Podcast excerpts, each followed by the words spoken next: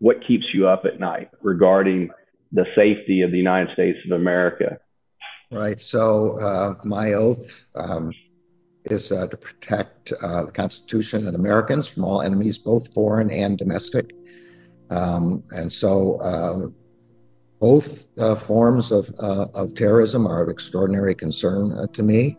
Um, we have a growing fear of domestic violent extremism um, and domestic terrorism. Um, um, and both of those um, keep me up at night. That was Attorney General Merrick Garland telling a House panel that the threat of violent domestic terrorism now ranks right up there with foreign terror attacks as one of the issues that keeps him up at night.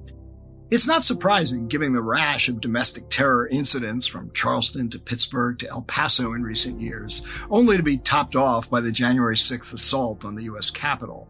But how far is federal law enforcement under Garland's direction prepared to go to monitor and root out white supremacists and other violent domestic extremists? The New York Times recently reported that federal prosecutors in Washington investigating the January 6th insurrection devised an ambitious plan to target domestic groups suspected of being involved, including obtaining a search warrant for Stewart Rhodes, the leader of the Oath Keepers. But the FBI rejected the request, arguing it would infringe on civil liberties guidelines, and they were backed up by senior Justice Department leaders. How far should the FBI go in targeting domestic extremists? We'll talk to Mike German, a former undercover FBI agent who worked on domestic terror cases, who is now a fellow with the Brennan Center for Justice, on this episode of Skullduggery. I do solemnly swear that I will faithfully execute the office of President of the United States. And will, to the best of my ability, preserve, protect, and defend the Constitution of the United States. So help me God. So help me God. So help me God. So help me God. So help me God. So help me God.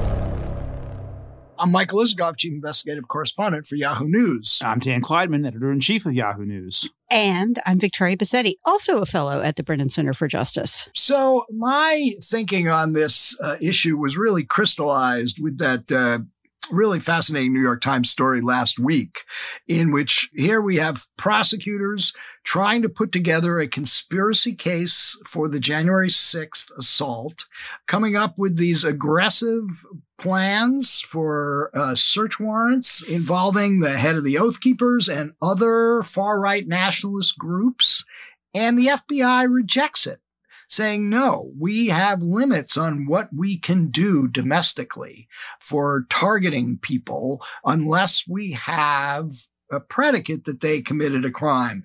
And um, I think it's really, uh, you know, we'd all like to know a lot more uh, what the argument for the prosecutors was and what the uh, FBI's pushback was. But this strikes me as an issue that is going to be pretty long lasting and we're going to be talking about for some time. You know, in some ways it's counterintuitive because you sort of expect uh, the FBI agents to be, you know, the hard charging, you know law enforcement types who want to go out there and investigate and and you know make arrests uh, and the prosecutors are, are are, are the ones who sort of are going to exercise judgment and and sort of restraint and and rein them in rein them exactly. in. But that's that's yeah. not what happened this time. And and the question is why? And it it raises a you know a, a bunch of interesting possibilities. One is you know the FBI obviously has its its history of scandals with violating people's civil liberties and particularly um, COINTELPRO, inve- which we did on this. Anybody podcast. wants to know about that? Go back and listen to our uh,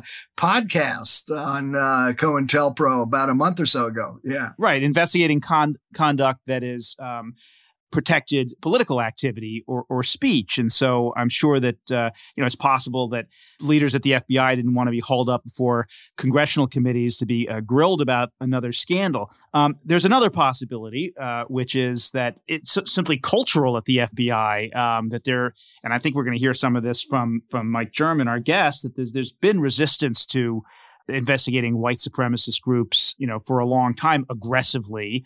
And the, the FBI is a still a largely white male uh, conservative organization, and uh, they may see these kinds of cases differently, and it, it's just not part of the tradition in the same way. And and by the way, you know, so many of these current FBI agents uh, grew up in the FBI post 9/11 uh, when um, the entire agency was was really so focused around investigating and prosecuting and and preventing um, terrorist attacks from foreign terrorists like Al Qaeda and ISIS uh, and, and and that sort of thing. So I don't know what the answer is. Uh, it could be either one of those. It could be some combination of, of, of those. But as you say, Mike, I think this is a a theme uh, that will be um, unfolding uh, for a long time as the Justice Department makes these kinds of uh, cases a, a priority. I think we're going to be seeing stories similar to this for a long time as we grapple with the aftermath of, of January 6th. There's such a swirl of conflicting impulses and ideas surrounding how we deal with it. Uh, you know, on the one hand, within the FBI and within the Pentagon and within the Department of Homeland Security, a lot of concerns that there's a lack of concern about white supremacy, um, that in fact they've been targeted for infiltration or for um, sympathy with white supremacists. Um, by the same token, civil rights groups are really loath and worried about excessive surveillance and government monitoring of thought, even if it's the thoughts and expressed ideas of white supremacists. There's no clarity about this issue. And I think for for months, years now, we're going to see these kind of conflicts.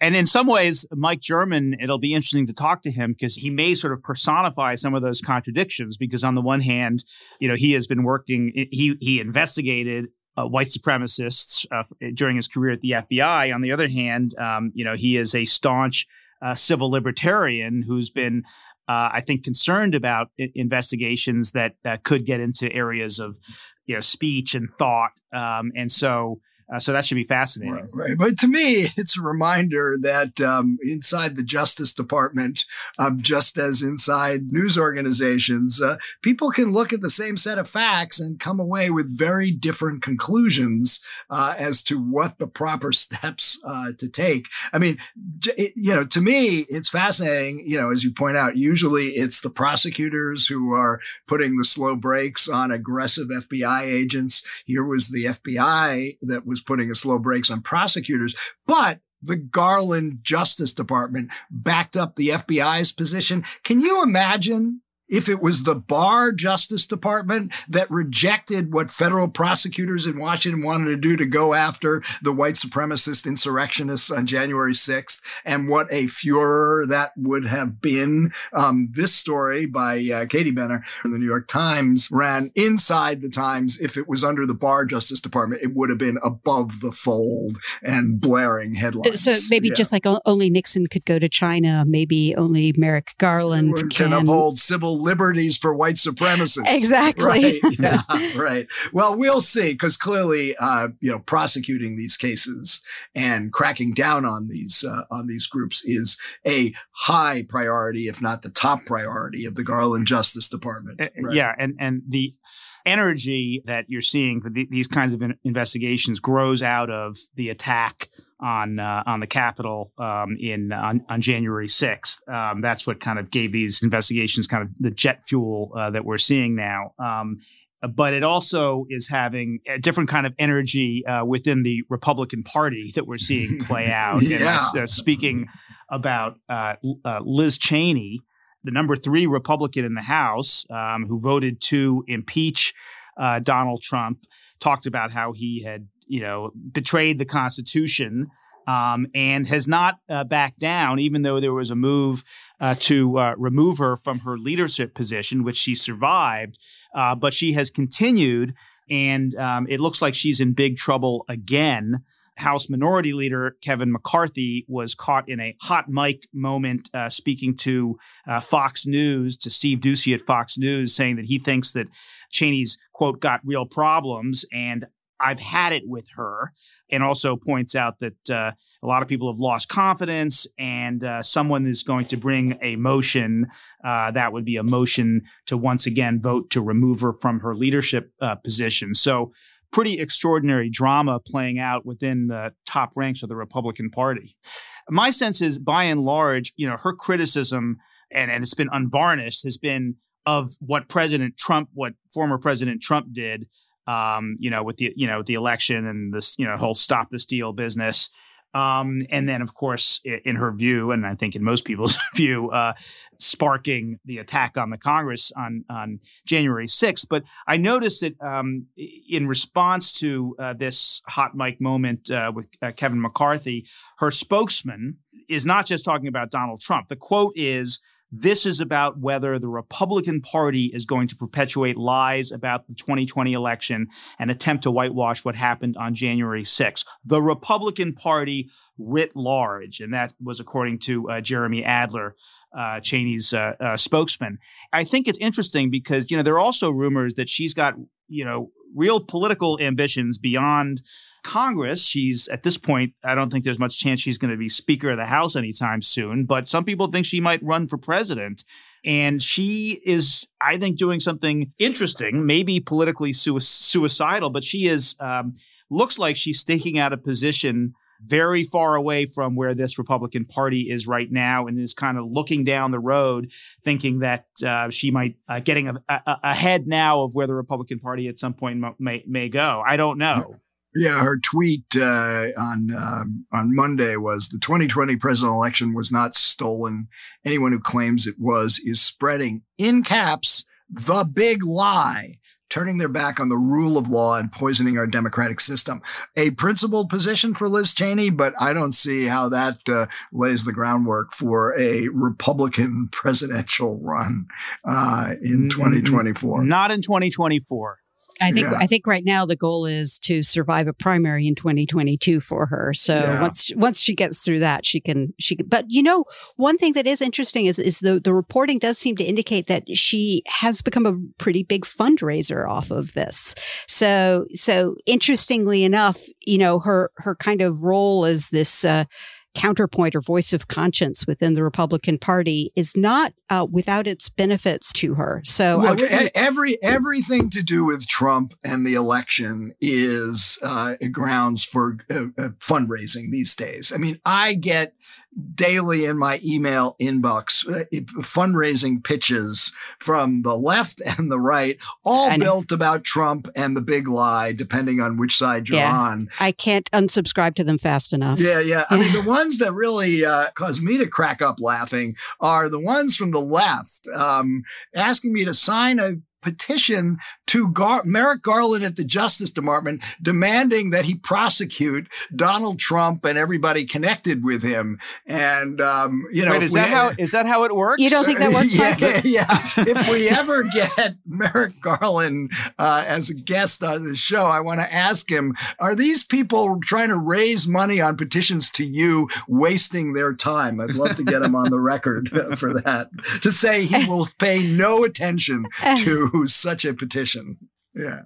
Um, anyway, um, look, a lot to talk about. Oh, we had one other uh, item we wanted to mention before we get to Mike German, and that is the double reversal. Uh, is this the right. second or third reversal by the uh, uh, Biden administration on refugees third, after yeah. first promising to allow in 62,000 refugees. Uh, then they reneged on that and said they were going to maintain the 15,000 uh, cap that Trump had imposed. Uh, then there was huge blowback uh, from from Democrats, from the uh, refugee advocate community. Uh, they said there was some confusion around this, and they were, you know, stay tuned. Basically, although Jen Psaki, the White House press secretary, said but don't expect it to go up to 62,000. That's not going to happen. And here we are. Uh, they just announced that uh, it is going to be 62,000. It's just another example uh, of how the Biden administration uh, and, and Biden himself, because you know all the reporting suggests that on the re- refugee issue, he made that decision, you know, even over the objections of some of his closest advisors. Uh, but how they've been just tied up in knots over immigration and refugees and yeah, um, third third position in uh, 105 days, right? Yeah, uh, on, yeah. on how many refugees should be let in the country. Um, all right, well, we will uh, be uh, tracking that to see if there are more positions for the Biden administration on this issue. And in the meantime, we've got Mike German, former FBI agent. So let's get to it.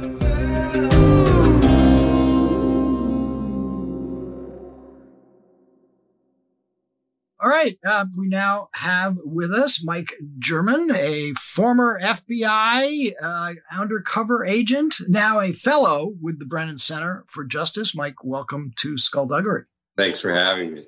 Um, a lot we want to talk about uh, today about the threat of uh, domestic uh, terrorism, uh, white supremacy, other extremist groups, and what we do about it.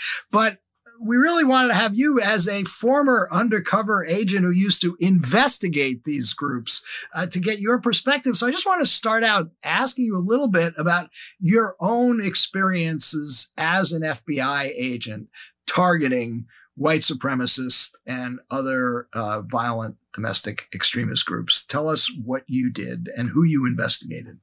Sure. I, I was a, a fairly young FBI agent in Los Angeles, California in 1992, uh, when the civil unrest following the police beating of Rodney King occurred. And from informants within the movement, the FBI was hearing that groups were arming up, hoping for a second set of riots that they could better exploit to initiate a race war, uh, which might sound crazy now, but you know, with with all the concern over the violence at protests over the last couple of years. They're nothing like the violence that uh, was experienced then.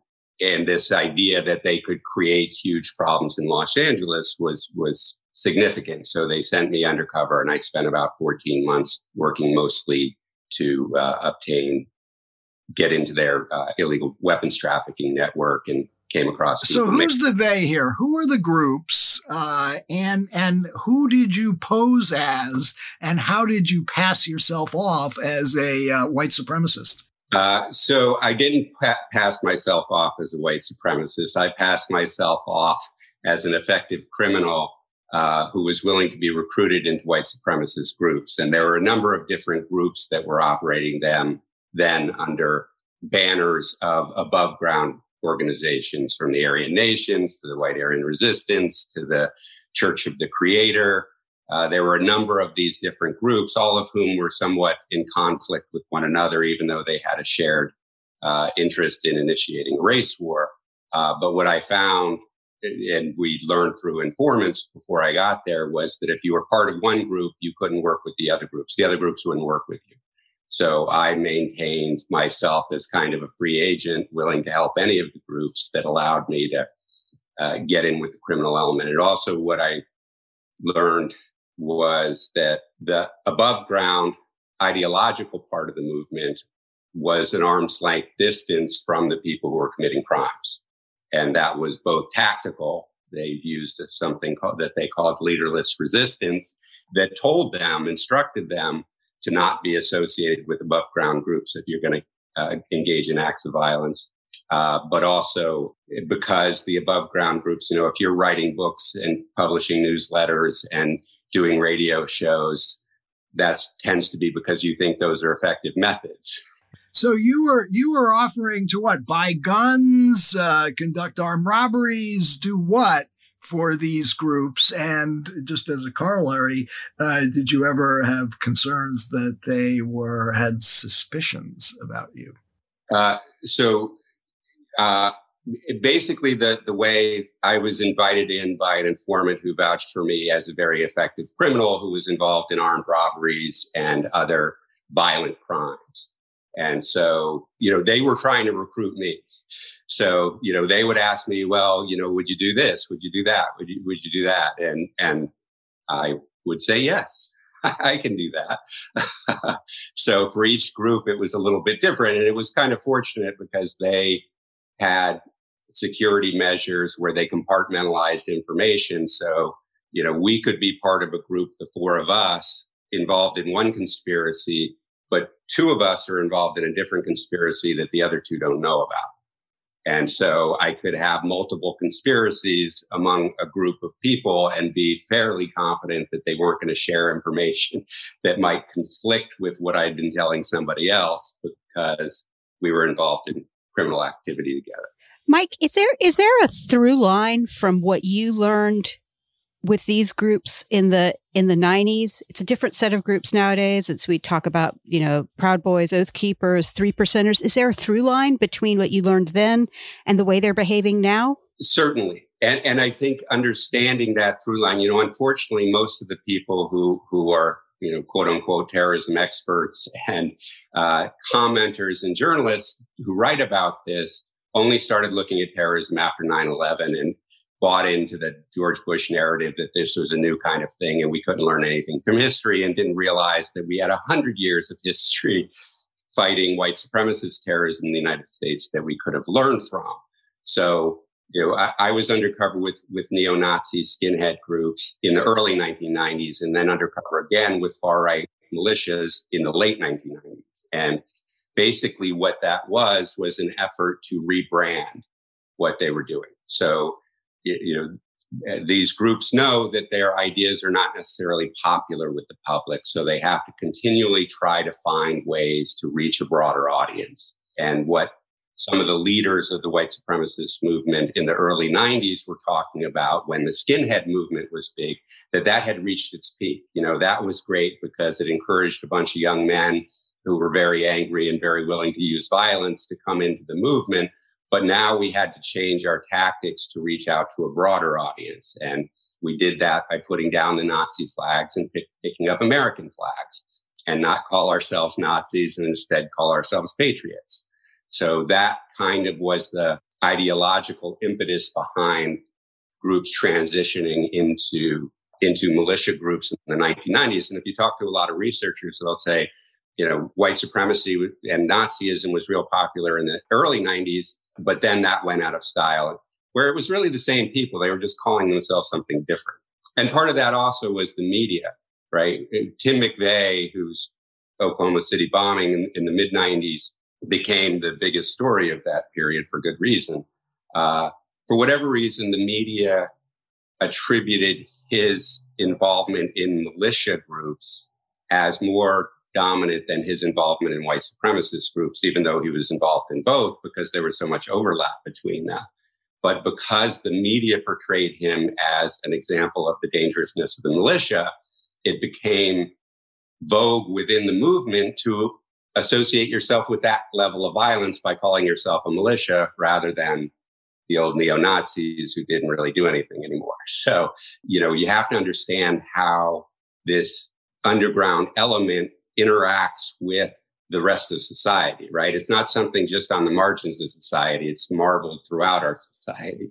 And, and that's what really isn't understood. So what they're doing today is really no difference where they try to rebrand, find new messages, you know, find ways to appeal to a broader audience. The only thing was different was when Trump uh, started running for president, and was making openly racist statements that seemed to appeal to these groups. And if you look back at the reporting, you know, all of a sudden reporters were sticking microphones in front of, you know, former Klansmen and others, uh, asking their opinion of a national political race. And at first they were saying, we know Donald Trump isn't one of us. You know, he's he's got a Jewish son-in-law. He's a supporter of Israel. You know, this isn't part of us. He's just trying to exploit us. But very quickly, you could see the light bulb go out over their head where they said, wait a minute, I got a mainstream news reporter asking me to comment about a national political race. Absolutely, we're Trump fans. So they, the media brought them into the normal political discourse in the United States that gave them dangerous access because, you know, many of us in, in the United States look at their ideas and find them abhorrent, but there are plenty of people who don't find them abhorrent and particularly post 9 11, where you had the military and law enforcement agencies inundated with anti Muslim training materials, counterterrorism training materials.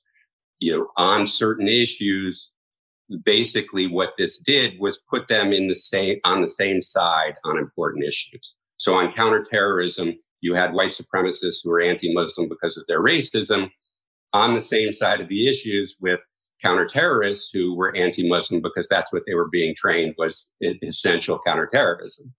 Likewise, the, the nativism that came out of the, the focus on securing the southern border you know, the militias all of a sudden started calling themselves border militias.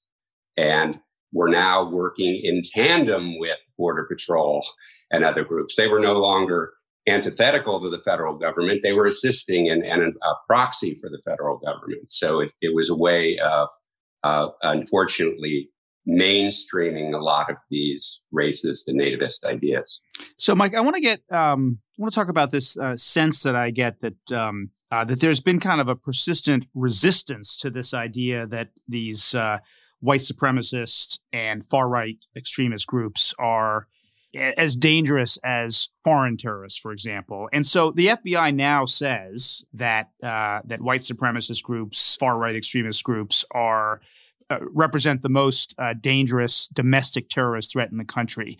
Um, is that actually a new thing, or is that a new acknowledgement of that reality? In other words, has this been true sort of all along, or is it just that there's been a sort of a sh- shift in thinking for you know whatever the reasons are? Uh, it's it's been true all along.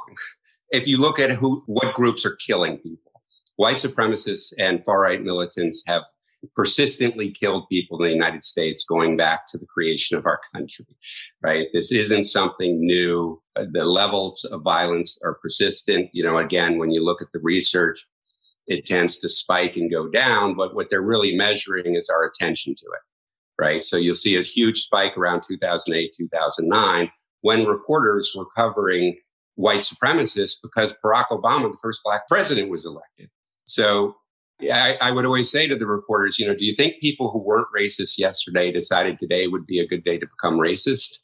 Or do you think we're importing racists from elsewhere? You know, it's just that people were more willing to talk about their racism in these periods, and the media was covering them because the police were investigating these crimes right because it, it, yeah it's interesting if you do a sort of you know, uh, we'll, we'll get into the issue of these groups penetrating uh, law enforcement which you've done a lot of work on um, but it's it's an interesting kind of thought exercise if americans thought that federal law enforcement was filled with members of Al Qaeda, for example, imagine what the reaction would be. Right. So, not even filled with if there were two or three. Right, right. So why is it that this problem of extremists and, and racists and white supremacists having penetrated federal law enforcement, why has that not, you know, kind of captured the imagination? Um, I, I think because it has been a part of our society for so long that we don't see it as as a national security threat, right? If it was a national security threat, we wouldn't have had a nation in the 1960s when the open involvement of law enforcement in the Ku Klux Klan and other white supremacist groups was far more prevalent than it is today. But again, it was never eradicated from our society, right? And, and while Donald Trump brought out a bullhorn uh, to make his overt support of these groups clear, other politicians through the decades had, had engaged in that dog whistle politics to racist for decades, right? I mean, it wasn't it, something that that wasn't talked about. We all knew what it was, and of course, if you have elected members of government talking this way, you can expect that's going to be in other aspects of government. And because law enforcement are the ones charged with enforcing laws that are still infected by this white supremacy, of course, they tend to be the point of the spear where that activity is most pronounced.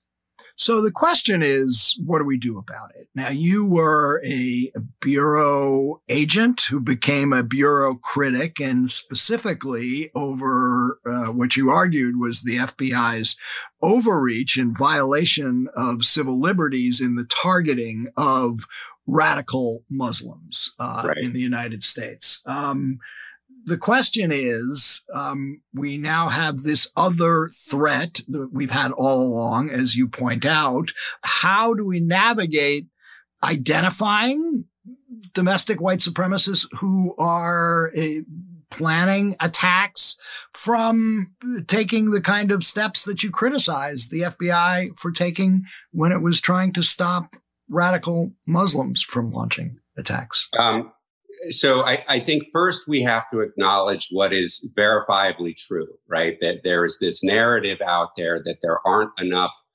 uh, statutes or legal authority to work domestic terrorism, right? We've heard this mantra over and over again. There is no domestic terrorism law. Patently untrue. There is an entire chapter in the US Criminal Code called terrorism that lists 57 federal crimes of terrorism. If you read those laws, 51 of the 57 don't have any international aspect and are routinely applied in domestic terrorism cases. So there are actually 51 federal crimes of terrorism that apply to domestic terrorism. So this whole narrative is false. Moreover, if you look at Justice Department records, prosecution records, over the past 10 years, they've prosecuted twice as many domestic terrorism cases as international terrorism cases. So the idea that there's some lack of authority is just simply false. The problem is they use that authority most aggressively against groups they have a, a political opposition to. So environmental protesters, Black Lives Matter marchers, anti-Trump protesters at the J20, uh, the Disrupt J20 protest. You know, these groups that are far less violent. For, for about a decade, the FBI publicly said that eco-terrorism was the number one domestic threat, even though there's not a single homicide related to environmental activism in the U.S. So this was a choice that the Justice Department made to target groups that were less violent while ignoring groups that were more violent. So if a white supremacist murdered somebody, the FBI could call that an act of domestic terrorism, and then it would go in the counterterrorism program, the top priority, lots of resources, even though it was deprioritized within the domestic terrorism program which is subordinated to the international terrorism. But regardless of labels, what specifically should the FBI be doing that it's not doing right now? Focusing on the violence. These groups, and this is the big difference between the groups. White supremacists and far right militants are persistently committing violence in communities all across the country. That violence is often not investigated. It's not tracked. The FBI today can't tell you how many people white supremacists killed last year or the year before that or the year before that because they don't even track the homicides these groups engage in. So the problem was when they were prioritizing uh, Muslim terrorist groups, knock on wood, we're a fortunate country that doesn't face a lot of t- terrorism in this country. There wasn't much for them to investigate, so they had to manufacture statistical accomplishments, right? Finding some misguided people online saying something really stupid that more normal people wouldn't say publicly and roping them into some kind of terrorist operation when they actually had no connection to any terrorist group or capability of doing anything on their own or selectively prosecuting people who they believed expressed radical ideas for some minor violations, false statements on a insurance case or some other thing, and then calling them terrorism. In the white supremacist and far right militia context, there's plenty of violence to investigate. Investigate the violence, make the cases that tie the violence together, like we did in my cases in the 1990s, investigate the criminal activity they're actually involved in. You don't have to manufacture cases with these groups; they engage in violence already. Is it a is it a is it a problem uh, that in the foreign context, the U.S. government will identify specific groups as terrorist organizations? We don't do that in the domestic uh, context, and so I, I wonder if, just in terms of uh, you know how we think about going after these these groups and individuals, if that is um, uh, if that's a problem, if that's in some ways a disincentive to go going after these individuals as terrorists. So, uh, so again, the FBI. I worked the cases I worked in the 1990s were on the Joint Terrorism Task Force. We investigated them as terrorists. So again, there's no lack of domestic terrorism authorities. What about material but, su- right. material support? I'll get I'll get to your okay. point. So I think designating domestic terrorist groups and banning their, their support would be just as ineffective as it has been in the international terrorism context, right? We talk about this as if that's been some magic bullet that helped get rid of these entities. Hamas was put on the list in 1997. I think they're doing okay. Right? You know, this idea that that methodology has been effective, Al Qaeda was put on in 1999. They were still able to accomplish some pretty significant attacks since then and are actually bigger today than they were there. It's been an ineffective methodology. So why you would want to import that into the United States makes no sense. And that's part of the problem is we're not actually looking at the performance of these groups. What that did allow is the FBI to target people who weren't terrorists as terrorists. That was the problem, as, as Mike suggested. That's the kind of thing that I was complaining about. You know, when, when the FBI manufactured these elaborate sting operations, they weren't stopping Al Qaeda or ISIS. These people had no, no connection to Al Qaeda or ISIS. All they were doing was manufacturing a statistical accomplishment that they could claim when they went to Congress. Look how successful our program is. All it did was help Al Qaeda and ISIS by making it appear that they had people in the United States when they did not. So, so it's a, a really bad methodology in the first place. And, and the simplest thing, one of the things you have to understand about these white supremacist groups, and Mike, you asked me this question from the beginning what groups did I infiltrate? They change names like we change clothes. There's four of us in a group. We're going to call ourselves the, you know, the online neo Nazis. And tomorrow one of us leaves and she takes that name with her and now we have to call ourselves something different, or we get in a fight, or we split, or two of us are also involved in the separate conspiracy and we call ourselves something different, even though we're engaged with the four. And there's actually a bigger group of 10 and a bigger group of 30 that have different names. So, you, you know, much like what happened after the Unite the Right rally in, in Charlottesville and the negative attention that, that the groups got, many of them changed their names right? Because they want to avoid the controversy and they simply change their name. So as soon as you designated a group, they would just change their names. So, Mike, in the in the last uh, three or four months, two major agencies in the federal government have announced initiatives to try to figure out whether or not the call is coming from inside the house. Uh, they are concerned that uh, white supremacist groups or extremist organizations have gotten a foothold in the organization. Last week, DHS, the Department of Homeland Security, announced an effort to look into it. Uh, we know the Pentagon did a stand down to do this. I guess I really kind of have two questions. So, first, how much of a problem is this really within DHS or the Pentagon? How infiltrated, if that's the right word, are they? And second of all, do these initiatives really stand any chance of attacking the problem? Uh, so, I, I, was doing this work again back in the 1990s when uh, two Fort Bragg soldiers killed a black couple to get their white supremacist skinhead tattoo. And there was a, a, an effort by the Department of Defense at that time to identify the racists within within the force. And I I think they found like 20 people and said, okay, we're done. Again, white supremacy was foundational to the creation of our country, and it still infects every aspect of our country. So as long as the military is recruiting from the general population and law enforcement is recruiting from general population, they are going to be pulling these people in people with attitudes like this. Okay, but you've you've reported that the white supremacist groups are are targeting uh, law enforcement. So not just it's not just a kind of a casual people are being pulled in. It's a it's a, a an aggressive effort, if you will, to recruit. Certainly, and any militant group uh, is going to look for opportunities to get the kind of training that the U.S. military uh, does the best at. So it's a natural fit.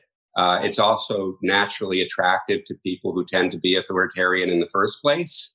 So, you know, there's a natural flow in that direction. And it can be overstated because it's not just that these extremist groups are trying to push their members in, into the military and law enforcement. It's that many in the military and law enforcement this appeals to. You know, they already have an authoritarian mindset. They're inundated with racist training materials. So, you know, again, especially post 9 11, when it became okay to say openly anti Muslim things in law enforcement and, and military training, you know, that tended to put these groups together on issues. And again, the nativism at the, and the way we were reacting to our southern border and immigration put these groups together and there's plenty of reporting on it. You know this isn't something that that should have shocked anybody. You know what in my report i was careful to point out that this is something that the fbi itself was warning its agents. I got these warnings as an fbi agent going undercover in this the group that hey you, the joint terrorism task force team i was working with we were told even though it included state and local law enforcement you have to be very careful about who you share information about this operation with in law enforcement because they have sympathizers. So once you've identified people in these law enforcement agencies who hold extremist uh, and racist views, but maybe haven't acted on them, haven't committed crimes, how do you root them out? What is the legal? What does the legal landscape uh, look like? To what extent does the First Amendment and you know sort of free speech protect them? And is it difficult? I mean, in terms of you know uh, going up against unions or you know litigation. I mean, tell us a little bit about about about that aspect of this story. Uh, so the the Supreme Court has made clear through through a number of cases that you know while you do have a right to to say what you want and to associate uh, with who you want, you don't have a right to be a police officer. Uh, so government agents, government officials do have some limitations on what they can say publicly if it harms the mission of the government agency that they're, they're working for. And they have determined that association with, with racist groups, open affiliation with racist groups is something that harms the mission of law enforcement. So any number of cases have, have found that it's justifiable to terminate somebody who is engaging in that way.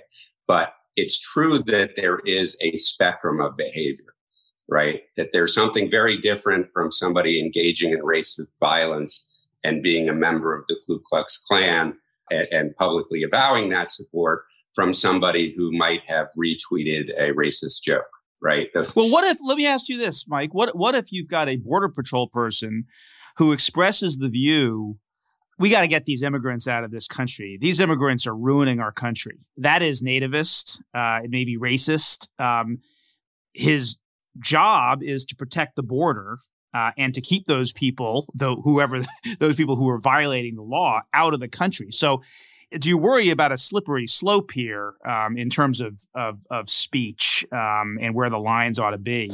So, you know, you, you'll hear that by elected representatives of our government and high level people, including the former president of the United States, right? I, I mean, this is rhetoric that, again, shows how deeply embedded in our society this uh, intolerance is.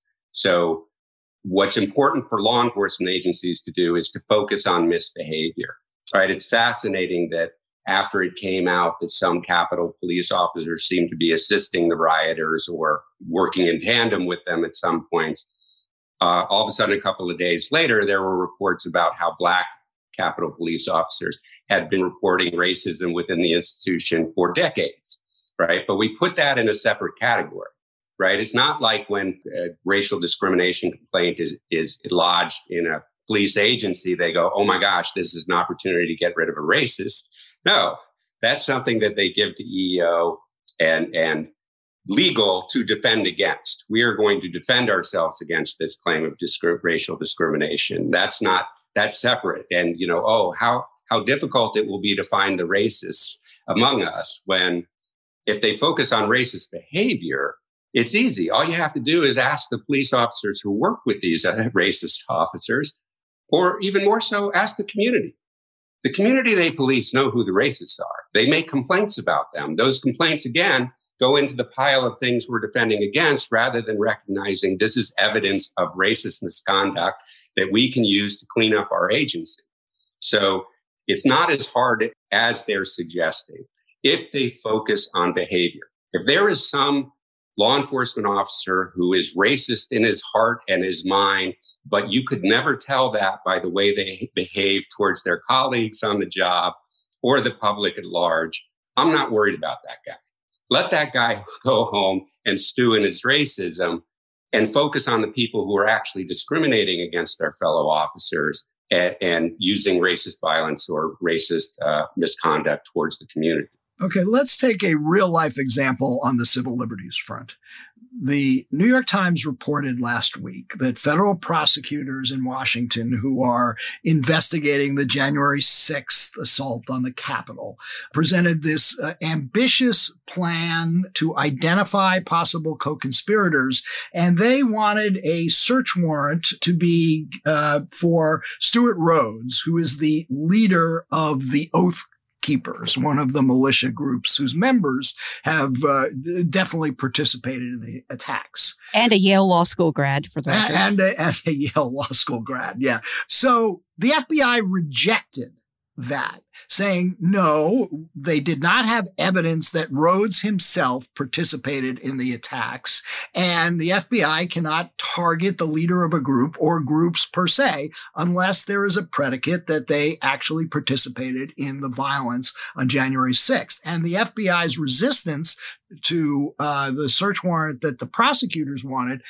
they were backed up by senior officials in the Justice Department. Who's right there? Was the FBI and senior officials at the Justice Department right, or the prosecutors who wanted a more aggressive approach to finding the co- possible co-conspirators in January 6th? I, I, I, don't know all the details of those circumstances, so I, I don't want to necessarily comment on. But based on what is publicly known. But but this this has been a long-standing problem within the FBI is that they manufacture obstacles to investigating white supremacist groups that they don't in other contexts, right? So if January 6th, the assault on the Capitol by groups affiliated with any person that is a predicating event. That was criminal activity. Even if you have no, but let's take Mr. Rhodes. They did not have anything that tied Rhodes to being at the attack or directing anybody at the attack. So uh, you're saying, but it's it's okay to go after that guy because he had associations with some of these other folks. Uh, so again, I want to take it out of the context that, that I don't have all the details on. So I can't make an informed comment about that specific case. But again, I didn't have proof that every single person I would run into in my undercover operation was already in, engaged in some kind of criminal activity. That's what the investigation is about. The FBI's guidelines are printed. We don't have to believe what they say. You can read them. The, the Attorney General guidelines create an authority to investigate people through assessments based on no factual predicate. None. So, how do you explain the Garland Justice Department, which clearly wants to make domestic terrorism a priority, Again, rejecting what the prosecutors wanted to do? I don't know all the details there, and I don't think what's been reported it probably covers all the details. So, I don't want to say something about that search warrant, but it has been true for decades that FBI managers place unreasonable obstacles that that impede agents who want to work good cases instead including my cases right? Those were only successful because they were very effective and very dedicated FBI case agents who were willing to jump over every obstacle that was put in front of them.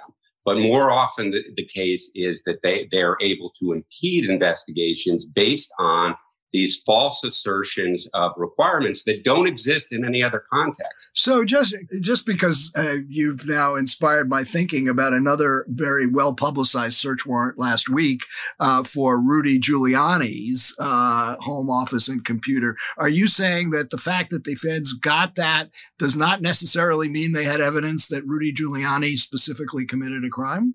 I, I haven't read that search warrant, and I don't know what their probable cause. But but yes, you know, the FBI serves search warrants on, on banks and, and, and internet platforms. They're not suggesting that they committed the crime.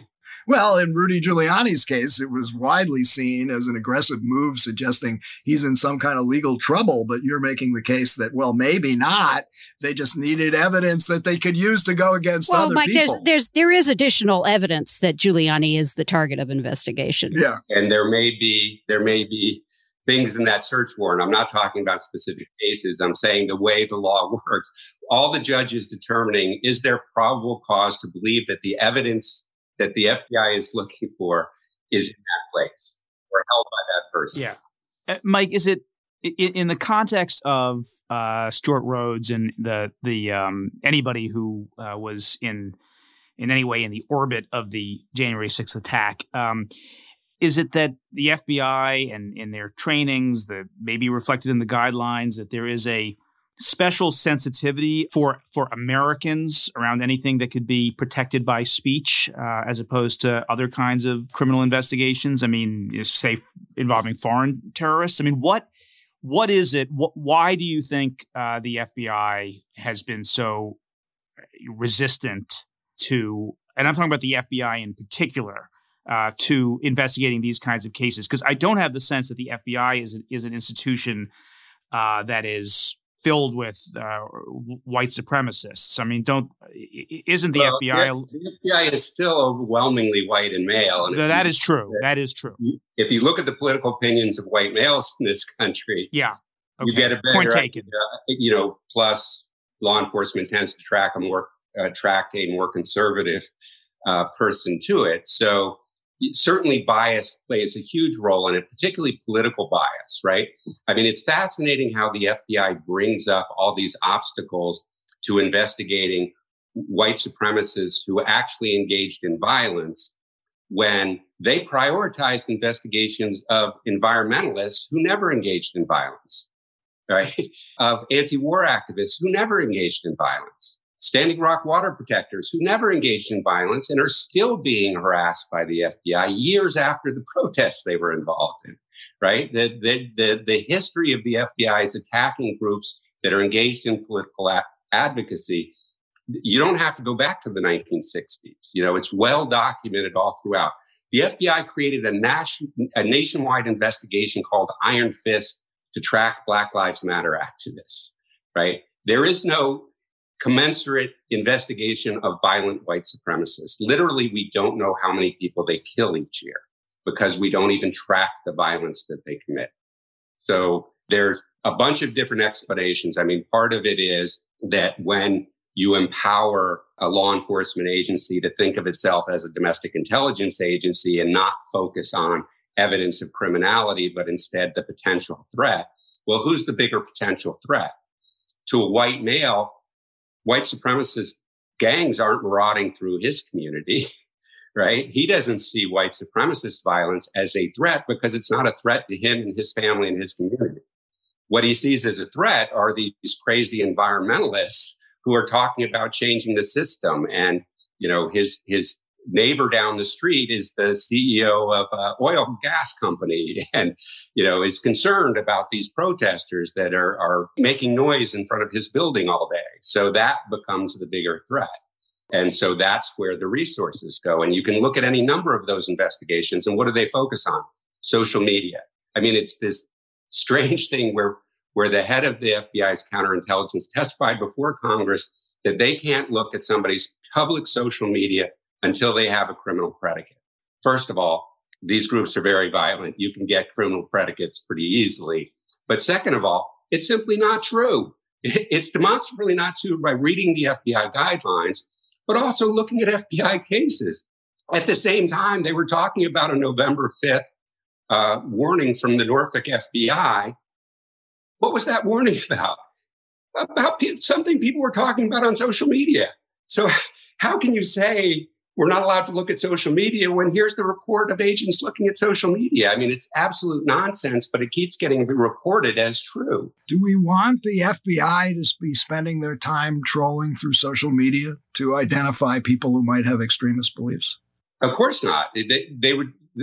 It'd be a complete waste of time, right? You don't have to go to Parler or some deep dark web Go, go to the Washington Post comment section and you'll see calls for genocide, right? I mean, it's like, it's nonsense. It's, it, but this was the post 9 11 counterterrorism idea that, you know, they resurrected this dead idea that J. Edgar Hoover had that we don't target violent people, we should target the radicals who inspire them, right? That radicalization theory was resurrected after 9 11, even though empirical research has discredited dozens of times.